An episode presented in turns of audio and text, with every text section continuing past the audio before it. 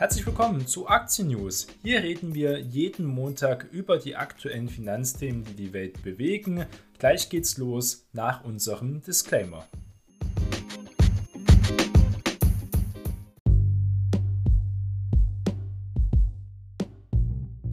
Die im Podcast besprochenen Finanzprodukte stellen keine spezifische Kauf- oder Anlageempfehlung dar.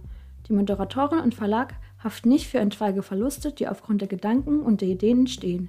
Die Inhalte dienen nur zur allgemeinen Information und ersetzen keine Anlageberatung. Heute ist Montag, der 6. Februar und wir starten in eine neue Woche. Und wir haben am vergangenen Freitag gesehen, ja, die Kurse sind wieder volatil, aber eine sehr starke Woche ist am letzten Freitag vorbeigegangen. Der DAX hat leichte Verluste eingefahren. In den USA sah es erstmal besser aus, aber dann auch im späteren Handel doch deutlicher ins Minus geraten. Trotz neuer Zinsängste, darauf sprechen wir gleich besonders in den USA, hat sich der DAX doch relativ gut gehalten. Zum Beispiel auch die Verluste im Handelsverlauf wurden am Freitag relativ eingegrenzt, aber diesen Montag sieht es vorbürstlich auch eher ähm, durchmischt aus. Der Leitindex folgt einer sich ebenfalls sehr erholenden Street. Wir haben teilweise richtige Euphorie ja gesehen, besonders bei Einzelaktien. Meta mit einem Kursgewinn von über 20% sticht zum Beispiel heraus. Aber diese Kursgewinne, ob die nachhaltig waren, das ist jetzt die Frage. Gehen wir nachher gleich ein wenig genauer drauf ein. Nochmal zum DAX, der hat zum Wochenschluss am vergangenen Freitag eben diesen großen Kurssprung, den man noch gesehen hat am Donnerstag, sind ja wirklich die Kurse explodiert. Besonders Meta hat die ganze Nasdaq befeuert, konnte nicht anknüpfen an diesen Verlauf. Die Verluste waren aber relativ gering. Im Endeffekt ging der DAX mit 15.476 Punkten aus dem Handel. Das ist nur ein Minus von 0,21 Prozent, also wirklich moderat. Nach er sehr, sehr starken, robusten US-Arbeitsmarktdaten und den Aussagen von Jerome Powell muss man sagen, ist es dann nur verständlich, dass die Zinsängste wieder da sind. Die Wirtschaft ist einfach viel zu stark und das spricht eben nicht für eine sinkende Inflation langfristig, sondern wir eine anhaltend hohe Inflation haben könnten und damit kann das Stagflationsszenario, was eigentlich das Horrorszenario ist, also nicht mehr eine Rezession ist das große Problem, kleine Rezession, vielleicht ähm, auch eine tiefere Rezession, das könnte man geldpolitisch dann wieder stimulieren. Aber eine Stagflation, wie wir es in den 70er Jahren gesehen haben, wo man zehn Jahre keine Kursgewinne verbuchen konnte auf ähm, Aktien oder allgemein auf Anlagen, sah es relativ schwierig aus, dann wäre das ein kein gutes Zeichen. Das war jetzt die große Angst, die am vergangenen Freitag gespielt wurde, weshalb dann die größeren Indizes in Amerika auch verloren haben. Beim MDAX sah es auch nicht viel anders aus, unter 30.000 Punkte geschlossen, bei etwa 29.778 Punkten, also nur 0,1% leichter. Aber insgesamt seit Jahresbeginn, das nur nochmal in Relation zu setzen, haben wir einen Zuwachs im DAX von 11,1%. Das ist also viel mehr, als wir im Durchschnitt jährlich eigentlich Rendite erwirtschaftet, also jetzt schon überproportional. Man kann dagegen halten, okay, wir hatten 2022 ein sehr schwaches Jahr. Wochenverlauf sind wir 2,1% höher, also wirklich eine sehr, sehr starke Rallye. Ähm, ist die Frage, wie hoch diese Nachhaltigkeit eben ist, wenn die Kurse schon so gut auch gelaufen sind. Neben den sehr ähm, schwächeren Daten, die, also es waren sehr gute Daten, US-Jobmarktdaten, sind aber eher schlechte Daten für Inflation in Amerika, waren auch die Big Tech-Zahlen nicht besonders erfrischend. Besonders Apple, Amazon, Alphabet haben ja am Donnerstag ihre Zahlen vorgestellt und die Quartalszahlen, auch die Meta-Quartalszahlen waren auch nicht gut. Die Facebook Meta, die am Mittwoch ihre Zahlen vorgestellt hat, die waren ja auch nicht besonders gut. Wir haben Umsatzrückgang wieder mal gesehen. Wir haben wieder 11 Milliarden Verlust gesehen, beziehungsweise Abschreibungen durch die äh, Wette auf das Metaverse, was Meta ja groß investiert. Das Einzige, was die Aktie bewegt hat, ist eben zwei Aussagen, eigentlich zwei Punkte. Erste Aussage, Mark Zuckerberg hat gesagt, sie trimmen den Konzern wieder auf Effizienz. Das ist wichtig, das hat man bei Facebook lange nicht mehr gehört. Bei Meta, allgemeine Tech-Branche, sieht man, es werden eben auch diese Entlassungen ausgeführt, um Effizienz und damit auch wieder mehr Rendite, mehr ja wieder diesen Technologiesinn dahinter. Es geht nicht darum, dass man viele Leute anstellt, sondern eben das nutzt eigentlich, um die Leute ähm, nicht, nicht nur zu ersetzen, das machen ja großteils Technologien gar nicht, sondern besonders ihre Produktivität zu steigern. Und steigernde äh, Produktivität bringt eben auch mehr Rendite und dann wieder äh, Shareholder Value. Das ist das ganze Prinzip eigentlich ähm, für den großen Erfolg von Unternehmen, erst recht, wenn sie eben diesem kapitalistischen Börsenprinzip folgen. Ähm, die waren schwach. Es, warum ist die Aktie dann trotzdem gestiegen? Bei Meta, es lag daran, eben Effizienz äh, nochmal hervorgehoben wurde. Das heißt, es werden wahrscheinlich auch weiter Leute entlassen, beziehungsweise keine neuen mehr eingestellt. Und der zweite Punkt war natürlich ein riesen Aktienrückkaufprogramm, ähm, bis zu 40 Milliarden. Das sind fast die gesamten Cashbestände von Meta. Ähm, ja, die sonst, sie generieren ja immer noch Cashflow, das ist gut. Das sieht ja bei anderen Aktien bei Amazon immer schwieriger aus. Die haben wirklich erschreckende Zahlen präsentiert. Apple war eher durchmischt, ging darum, dass sie die Prognose nicht getroffen haben. Und Alphabet sieht es auch schwieriger aus. Gucken wir uns vielleicht kurz ein bisschen genauer an. Ganz konkret mal auf den US-Arbeitsmarkt, den ich jetzt schon öfters erwähnt habe. Das ist ganz, ein ganz essentieller Bereich. An sich möchte ja die Fed, also die Notenbank in der Amerika, die möchten eigentlich eine höhere Arbeitslosigkeit sehen. Man müsste eine Arbeitslosigkeit wahrscheinlich von 6% sehen. Das haben wir aber nicht. Wir haben Rekordarbeitslosigkeit in Amerika. Wir haben einen Stellenzuwachs um 517.000 Stellen. Das ist fast schon ein Jobboom. Es sind über 11 Millionen Stellen in Amerika offen. Die Wirtschaft boomt äh, sehr, sehr stark nur bestimmte Sektoren der Wirtschaft, aber diese dann dafür umso mehr. Es ist so ein Händeringend um Arbeitskräfte und die Arbeitsmarktpartizipation ist immer noch viel zu gering in Amerika. Das zeigt, die Leute treibt es eben auch nicht darum. Sie können sich eher noch leisten, nicht arbeiten zu gehen zum Beispiel. Das ist auch kein gutes Zeichen. Ähm, Im Schnitt wurden nur mit etwa 188.000 neuen Stellen gerechnet, also unglaublich starke Arbeitsmarktzahlen. Die Arbeitslosenquote fiel von, äh, von 3,5 auf 3,4 Prozent. Es wurde 3,6 Prozent erwartet und mit 3,4 Prozent ist damit die Arbeitslosenquote so niedrig wie seit dem Mai 1996 nicht mehr. Das muss man sich einmal vorstellen. Also die Wirtschaft ist viel zu stark und das resultiert automatisch natürlich in inflationstreibende Elemente, weil mehr Leute natürlich dann auch zum Beispiel Lohn bekommen, das dann äh, investieren in Nahrungsmittel und so weiter und so fort und das damit auch die Nachfrage stark anheizt. Konsummarkt ist extrem stark. Wir haben neuen Rekord ähm, bei Kreditkartenschulden in Amerika. 18 Prozent sind die Schulden gestiegen. Also wo man im Dispo ist, wo man in Amerika ja 18 bis 20 Prozent im Durchschnitt, teilweise gibt es noch höhere Dispo-Zinsen zahlt und trotzdem ist der Konsument extrem gut gelaunt, sieht man, dass Amerika ähm, ja, sehr optimistisch ist. Sieht nicht bei den Konsumern so aus, als würden wir hier in eine Rezession gehen. Der ist unglaublich widerstandsfähig. Die Zahlen zum Arbeitsmarkt wird eben die US-Notenbank ganz klar darin bestärken, weiter an den Zinsschraube zu drehen. Teilweise erwarten ja die Märkte, dass wir Ende des Jahres schon eine erste Zinssenkung sehen. Also nächste Notenbanktagung im März ist ganz klar dass wir da nochmal 25 äh, Basispunkte sehen werden, also 0,25 Prozent. Dann wären wir in Amerika bei 5 Prozent. Das ist eigentlich eine gute Zahl. Danach wird ein Stopp wahrscheinlich von der Zinserhöhungen erstmal ähm, angesetzt. Das ist sehr wahrscheinlich, wie wir es in Kanada zum Beispiel gerade sehen, um zu sehen, wie wirken jetzt die Zinserhöhungen aus. Man hat ja sehr schnell die Zinsen erhöht. Was sind jetzt wirklich die äh, makroökonomischen Auswirkungen davon? Das wird man sich genauer angucken, aber man wird sie nicht senken. Ich denke, wir werden sogar mehrere Jahre ähm, womöglich. Also ein, zwei Jahre kann ich mir gut vorstellen, dass die Zinsen so bleiben werden, wenn jetzt kein größeres Event passiert wie eine Pandemie oder ein Krieg mit China, wo die Fed natürlich dann die Zinsen wieder auf Null absenken wird, um die Wirtschaft zu stimulieren und zu unterstützen.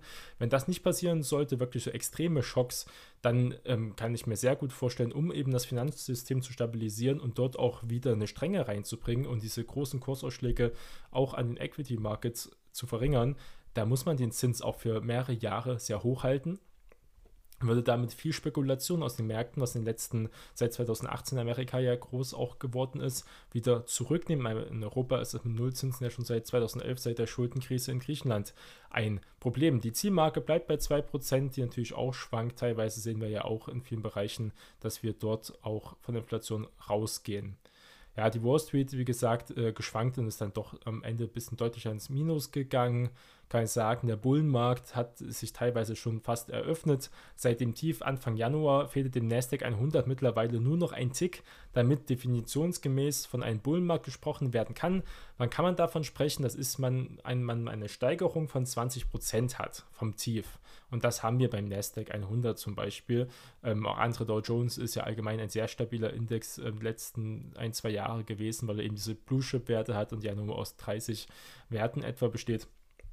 Ähm, die kann man nicht als Index so richtig mit rannehmen. Wird in Amerika immer trotzdem sehr wichtig, der Dow Jones immer noch offiziell der Leitindex, weil der S&P 500 dafür natürlich viel besser geeignet ist und der Nasdaq 100 eben für die teilweise für die Tech-Werte sind noch andere Werte, ja wie Pepsi, beim Nasdaq auch ganz groß vertreten.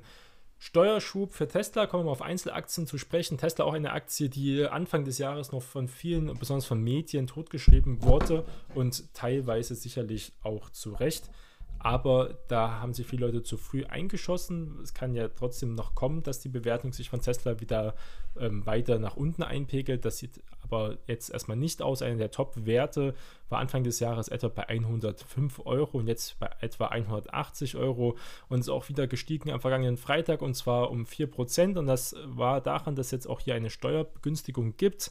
Zwischenzeitlich ähm, haben wir sogar 200 Dollar bei Tesla wieder gesehen. Das liegt daran, dass jetzt nach dem neuen US-Finanzministeriums werden E-Autos der Hersteller Tesla, Ford, GM und VW für Steuergutschriften äh, qualifiziert. Hintergrund ist eine überarbeitete Definition von Fahrzeugklassen. Also nicht nur ähm, Tesla profitiert davon, aber Tesla besonders, weil sie in dieser Fahrzeugklasse relativ viele Autos haben für Unternehmen. Der Euro fällt wieder ein wenig zurück. Das hat ähm, auch ein bisschen die Märkte ähm, wieder ein bisschen beruhigt und ein bisschen den Kursverlust in Europa eingedämpft. Öl ist relativ schwach, immer noch bei 80 Dollar. Das, es könnte ein Zeichen sein, dass man eben immer noch davon ausgeht, dass wir eine Rezession sehen werden, wobei die Arbeitsmarktdaten nicht dafür sprechen, genauso nicht für das Konsumverhalten. Dann müsste der Ölpreis aber um einiges höher stehen, wenn wir sagen, wir leben jetzt den Wirtschaftsboom, wir schaffen es auch, die ganzen Arbeitsstellen zu füllen. Das ist ein Thema ThyssenKrupp, da geht es um Verkauf der Rüstungssparte als Randthema. Ähm, Continental will sich auch neu aufstellen. Also viele Restrukturierungen sehen wir in Deutschland. Gucken wir nochmal nach Amerika, wo die Musik spielt, wo viele Leute ja auch stark investiert sind, automatisch, auch mit dem MSCI World ja ein großer Amerika-Teil mit drin ist. Und besonders der größte Wert ist ja Apple. Apple ist dann doch wieder ins Plus getreten, indem sie nach ihren Quartalszahlen am Freitag äh, doch stärker im Minus waren, teilweise über 4%, ist dann wieder ein bisschen zurückgegangen man muss sagen, was war, sind die Kernmerkmale von den Zahlen gewesen. Wir haben einen Umsatzrückgang von gut 5% auf 117,2 Milliarden Dollar und im Strich blieb ein Quartalsgewinn von knapp 30 Milliarden zum Legen ein Gewinn.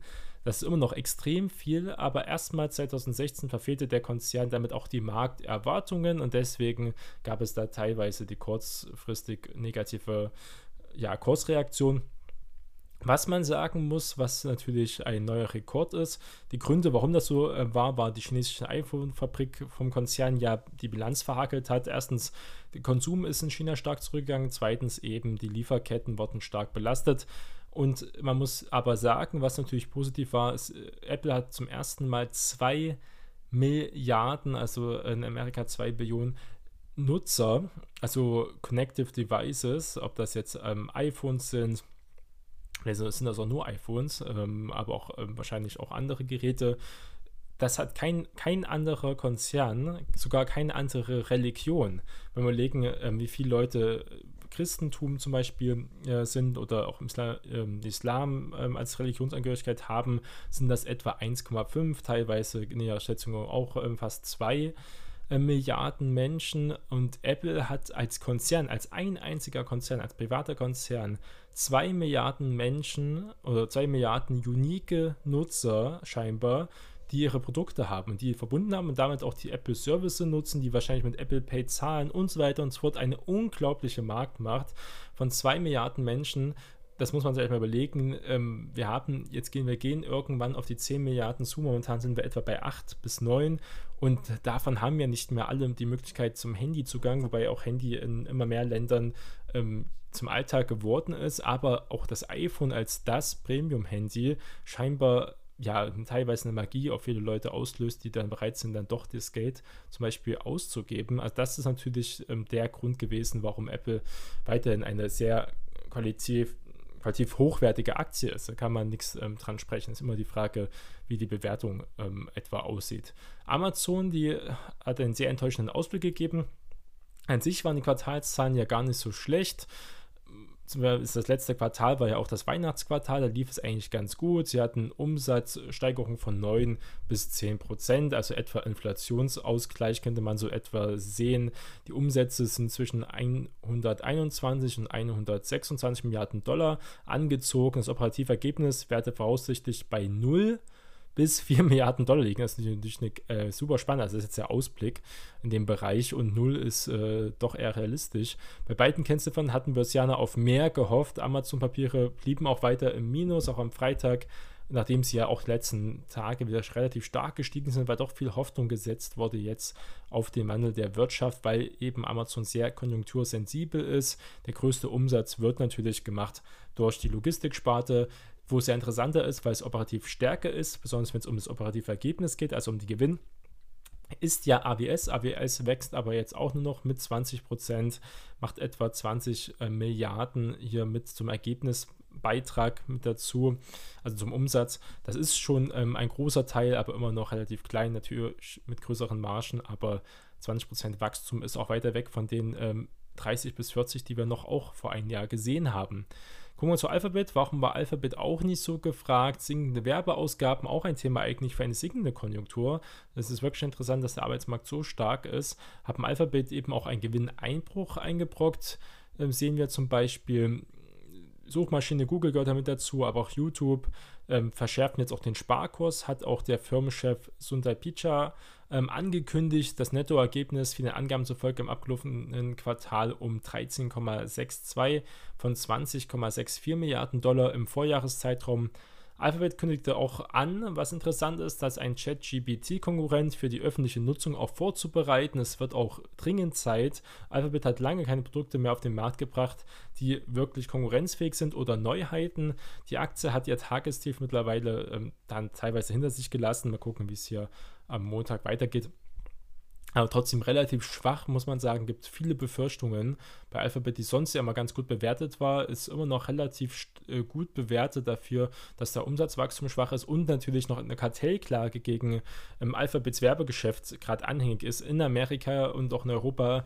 Ähm, da ist wahrscheinlich Alphabet mit Meta der Konzern, der am meisten verklagt worden ist, wegen besonders Kartellrecht und Wettbewerbsverletzungen. Äh, das ist natürlich immer ein Malus, gleichzeitig immer noch ein Großteil, ein Löwenanteil von ca. 80% macht Alphabet einfach mit Search, also mit Google. Das kann auch ähm, schn relativ schnell sogar unter Feuer geraten. Je nachdem, wie sich auch ChatGPT und andere Produkte weiterentwickeln können, wäre das äh, ja ein disruptives Feld, muss man sagen, wobei bei anderen man hören Borggraben einfach sehen könnte. Auch Ford hat keine gute Zahlen präsentiert, verfehlt Gewinnprognose, kann man sich also auch bei anderen Autokonzernen schon darauf einstellen. Sanofi war ähm, Umsatz- und Gewinnwachstum, muss man sagen, kräftig. Das sah gut aus für einen europäischen Wert hier mal, also ein paar gute Nachrichten. Also das Thema, was die Woche bewegt hat, da müssen wir natürlich auch drüber reden. Und zwar ist das ja die Zinserhöhungen. In Amerika wird es ja erwartet und auch in Europa haben wir diese gesehen. Und auch eine weitere straffe Geldpolitik wurde angekündigt. Die Frage, wie weit kann man denn hier in Europa gehen, scheinbar noch um einiges weiter. Das werden wir gesehen. Also es gibt eine gespaltene Haltung ja zum Euro. Insgesamt haben wir ja 20 Mitgliedsländer im Euro-Club. Letztes Jahr waren es ja noch 19, aber jetzt haben wir noch Kroatien mit dazu gehabt. Haben wir also 20 Mitglieder im Euroraum ähm, muss man sagen, es auch sehr kritisch gesehen wird in der Bevölkerung in Kroatien, weil auch die Preise sehr stark in Kroatien danach angestiegen sind, was natürlich auf, immer auf Unmut erstmal zustößt. Das hat auch natürlich mit den Zinsanhebungen alles was zu tun. Lagarde hat Signale ausgestrahlt und zwar relativ eindeutige. Das kennt man von ihr gar nicht. Vor einem Jahr war alles noch ein wenig anders.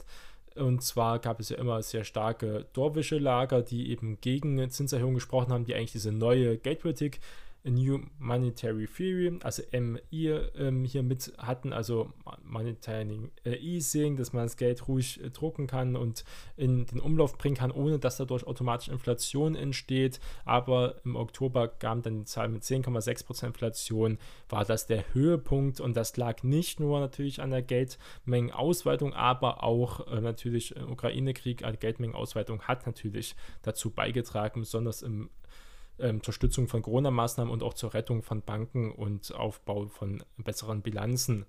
Ja, die Zinsen sind wirklich stark gestiegen. Momentan liegt der Hauptleitzins bei 2,5 Prozent, ähm, wird, wird jetzt auf 3 Prozent eben steigen. Wahrscheinlich werden wir 3,5 bis 4 Prozent hier sehen und das wird dann richtig teurer.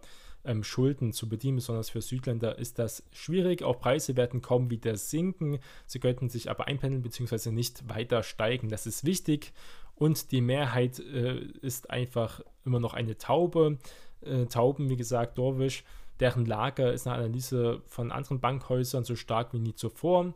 Muss man sagen, es gibt nur wenige Falken in der EZB, wahrscheinlich sechs wird gemutmaßt und 15 Tauben. Das heißt, irgendwo kann man nicht mehr weitergehen. Ich denke, nochmal 0,5 Prozent, äh, vielleicht 3,5 Prozent und mehr geht ja erstmal nicht in Deutschland. Und trotzdem sehen wir ja jetzt schon, es werden Zinsangebote gemacht bei Trade Republic, bei Scalable, bei ganz normalen Geschäftsbanken, ähm, Tagesgeldkonten auch langsam wieder. Und das spiegelt sich auch in den Bilanzen der Banken wieder, dass sich das Geschäft wieder ändert man teilweise wird ja gedacht, dass wir nie wieder Zinsen sehen werden. Das war nicht so, wie wir gerade wieder sehen können. Und Sparen kann sich auch wieder mehr oder weniger lohnen. Natürlich gibt es keinen positiven Realzins. Das heißt, wenn man Inflation abzieht, macht man natürlich mit solchen sehr sicheren, konservativen Anlagen wie Festgeld Minus, aber immer noch ein kleineres Minus als gar nichts mit seinem Geld zu machen. Und die Deutsche Bank zum Beispiel schafft ja auch einen Milliardengewinn. Das möchte ich hier nochmal hervorheben. Das waren überraschend starke Zahlen kurz genauer an, ist es immer noch Deutschlands größtes privates Geldhaus, und zwar die Deutsche Bank. Und sie hat einen Gewinn vor Steuern von rund 5,6 Milliarden Euro aufgeboten. Das sind 65 Prozent mehr als im Jahr zuvor und damit das beste Ergebnis seit 15 Jahren. Unter dem Strich bleiben abzügliche Steuern und auch Zinszahlungen an Inhaber nachrangiger Anleihen, das ist natürlich wichtig, also Schulden, etwas mehr als 5 Milliarden Euro auch anhängen. Damit übertrifft das Finanzinstitut auch die Erwartungen deutlich und kann sogar sein selbst gestecktes Ziel, eine Rendite von 8% aufs Eigenkapital über erfüllen. Zu einem profitiert die Bank, muss man sagen, von einem positiven Steuereffekt in Milliardenhöhe im Zusammenhang mit den Geschäften in der USA. Das sind natürlich dann einmalige Steuerrückzahlungen, äh, muss man sagen, buchhalterische Neubewertungen in den Bereich äh, anzusiedeln, dass man also hier Abschreibungen zum Beispiel anders gewertet hat oder auch jetzt Assetsvermögen höher bewertet werden. Zum anderen steigen auch die Umsätze auf 27 Milliarden Euro. Eine wichtige Einnahmequelle bleibt das mittlerweile zusammengestutzte Investmentbanking, wo ja andere Investment-Großbanken wie Goldman Sachs und Morgan Stanley ja richtig viel Geld 2020, 2021 gemacht haben und jetzt von diesen hohen Ross runtergehen und ja, da ist die Deutsche Bank weniger stark aufgestellt, aber damit vielleicht auch jetzt in dieser Zeit fährt sie sogar damit besser. Auch Aktienhandel ist, wird ja fast komplett ja auch getrennt äh, von der Bank. Ja, Zinswende, das große Thema auch für Banken. Der weiter bestehende Handel eben mit Anleihen und Währungen läuft sehr gut und wird auch beflügelt durch die Volatilität an den Märkten. Das sehen wir ja sehr stark bei Anleihen, aber auch bei Währungen. Dadurch kann die Bank das schwächelnde Emissions- und Beratungsgeschäft größtenteils auch wieder auffangen, da es 2022 wenige Börsengänge, Fusionen, Übernahmen gab fehlte es in diesem Bereich offensichtlich schlicht auch an Aufträgen. Das sehen wir in vielen Bereichen. Investmentbanking ging um 10% zurück und auch hier gibt es in dieser Sparte Kürzungen bei der Boni, was auch nur richtig ist, weil ähm, ja, da kein nichts erwirtschaftet wurde. Da hat die Deutsche Bank auch ein bisschen gelernt, ähm, nicht einfach nur so mit Geld mit Kapitalgebern umzugehen. Auch mehr Risikovorsorge ist nötig, muss mehr zurückgestellt werden. Auch die Deutsche Banktochter DWS, die man auch börsennotiert handeln kann, verkündet ihrerseits dafür das abgelaufene Jahr einen Gewinneinbruch wegen Kursrückgängen. Das ist auch ein Auslöser für Luxor, also Amundi ähm, besser gesagt, und aber auch ähm, BlackRock iShares, ähm, dass es da nicht mehr so gut aussieht. Außerdem fallen auch Kosten für Rechtsberatungen aus. Das ist ein DWS-Problem äh, wegen Greenwashing-Vorwürfen, die auch sehr teuer werden können, besonders weil sie ja aus Amerika kommen und da die Haftungsregeln noch einige schärfer sind. Es werden auch weniger Jobs abgebaut.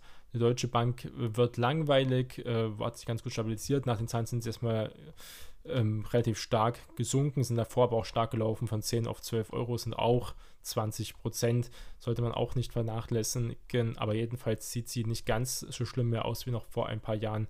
Die Deutsche Bank hat vielleicht sogar, oder allgemein der Bankensektor, ist noch nicht so totgesagt, äh, scheinbar, wie er von vielen gewünscht wird auch. Und das ist auch mal interessant, erstmal wahrzunehmen. Was haben wir für wirtschaftliche Ereignisse diese Woche? Wir haben am Dienstag die Rede von Fed-Chef Jerome Powell, wird sich zur Wirtschaftslage und auch zu den Zinsauswirkungen reden. Das wird interessant werden, da das, die Rede sich anzuhören. Ja, wir haben Ölbestände in Amerika am Mittwoch. Donnerstag kommt dann unser, unsere Inflationsdaten aus Deutschland werden jetzt vorgestellt für Januar und zwar Jahr über Jahr. Es wird gerechnet mit einem Anstieg von 9,2 Prozent. Im Dezember waren es 8,6 Prozent. Also Deutschland wieder durch Sondereffekte soll die Inflation in Deutschland wieder gestiegen sein. Ähm, ja, es wird nochmal die Arbeitslosenhilfeanträge in Amerika berichtet. Ja, die sind, nachdem so viele Leute so viele Jobs geschaffen wurden und so viele Stellen offen sind, sollten die nicht besonders sein. Ja, am Freitag gibt es eine Zinsentscheidung von Russland, von der russischen Zentralbank, aber die ist auch ja vom Markt, wird den Markt nicht bewegen, ist also auch nicht relevant. Mehr gibt es von wirtschaftlichen Daten nicht, außer natürlich viele Bilanzzahlen kommen noch. Zum Beispiel am Montag haben wir Activision Blizzard. Activision Blizzard wird sich der Kurs wahrscheinlich nicht sehr viel bewegen, da ja Activision Blizzard von Microsoft übernommen werden soll. Sie handelt mit einem sehr großen Abschlag aber noch. Das wäre eine interessante Wette womöglich, wenn man sagt, okay, Microsoft hat gesagt, sie werden alles versuchen, Activision Blizzard mit ihren sehr vielen und sehr gut bezahlten und damit auch meistens sehr professionellen Anwälten diese Fusion mit Activision, die Übernahme mit Activision zu stemmen, auch wenn es schon eine Klage von den Regulierungsbehörden in Amerika gibt, ist man ähm, immer noch optimistisch dazu machen. Gleichzeitig sind sie verpflichtet, wenn dieser Deal nicht klappt, muss, kriegt Activision von Microsoft auch eine Milliardensumme Geld als Entschädigung. Also so schlecht, so groß ist das Risiko womöglich nicht. Wird man dann genau betrachten müssen, wie die Zahlen eben ausfallen. Das ist also ganz interessant. Was ähm, gibt es noch? Tyson Foods ist mit dabei, Pinterest, Take-Two, auch also im Spielesektor Skyworks wird Zahlen auch am Montag mit berichten was hier ein paar interessante Namen dabei sind. Andere sind eher ja, Nebenwerte, die wir hier sehen. Dann am Dienstag es auch für Deutschland interessant, wobei es ja eigentlich gar kein deutsches Unternehmen mehr ist und ja aus den DAX ja ausscheidet, ist ja Linde berichtet Zahlen, eine, ein Qualitätsunternehmen, ein internationales Unternehmen, ja jetzt in London äh, gelistet, sieht man, dass Deutschland auch immer unattraktiver wird für Finanzmarkt leider. Ähm, ja, ein Opfer, was da gefallen ist, ist Linde, beziehungsweise welche, die sich wirklich um Shareholder Value ähm, kümmern. Und da ist natürlich der Londoner Platz nach Amerika gelistet zu sein viel attraktiver als in Deutschland. BP wird auch Zahlen berichten, die BNP Paribas, also eine große französische Bank, äh, wir haben ja gerade über auch Banken geredet. Softbank äh, wird Zahlen präsentieren, das ist eigentlich schon mal ganz interessant. VC-Bereich, wie sieht es dort aus? Die Aktie ist ja auch ähm, ja, durch große Aktienrückkaufprogramme gestärkt worden, weil sie auch teilweise relativ günstig bewertet ist und trotzdem wird auch das Jahr für Softbank wahrscheinlich äh, schwierig gewesen sein, das letzte Quartal. Nintendo wird Zahlen berichten, KKR, Investment House, Fidelity ist mit dabei, Fortinet, viele Endphase äh, blieb da wert, wenn es um erneuerbare Energien geht, DuPont, äh, Chemiewerte, Carlsberg, ja, also das sind ein paar Nebenwerte noch mit dabei, aber das hört sich doch interessant an. Auch Nintendo, also viel aus dem Spielesektor wenn man sich damit interessiert, scheinbar groß vertreten. Dann am, sind wir schon am Mittwoch, ich glaube ja, Mittwoch werden wir Zahlen von Walt Disney sehen. Das könnte interessant werden. Total Energy berichtet auch Zahlen. CWS ist mit dabei. Equinor, Uber, ja, CME Group, Aiden, ja, Brookfield ist mit dabei. Vestas, Deutsche Börse auch die ja ähm, mit den Tochterunternehmen haben sie ja die EEX, also die Strombörse, die Stromvolatilität, der Strompreis ist ja zurückgegangen, womöglich gehen auch hier ein bisschen die Umsetzung Gewinne leicht zurück, nachdem es ja äh, bei der deutschen Börse sehr gut lief, die ja auch teilweise wieder auf ein Allzeithoch gelaufen ist die letzten Wochen. Dann am ja, Freitag gibt es scheinbar nur Nebenwerte. Ja, das ist also dann schon Donnerstag gewesen. Und sind es also eher aus der zweiten Reihe, okay. Ja, doch, Mittwoch werden wir dann Disney sehen. Ja, Disney ist natürlich interessant. Fox berichtet auch mit Zahlen. Endphase immer ein guter Indikator. Ähm, ob es da weiter gut läuft in ganzen Sektorenbereich, sollte eigentlich Rückenwind haben. Besonders die US-Regierung unterstützt ja erneuerbare Energien in Amerika massiv mit großen Investitionen und Steuerabschreibungen. Linde ist immer wieder ähm, toll zu sehen, meistens die Zahlen, was da auch für ein Backlog, was sie für ein Auftragregister haben, was sie abbauen können. Softbank mit dabei. Das finde ich gut. Und wie gesagt, Activision kann man gucken, wenn die Zahlen stabil sind. Äh, Warzone ist ein neues Spiel, was sie, also eine neue Version von Warzone ist herausgekommen, womöglich läuft es ja da ganz gut, dann könnte auch hier immer die Übernahme jedenfalls interessanter werden für Aktionäre, darauf zu spekulieren.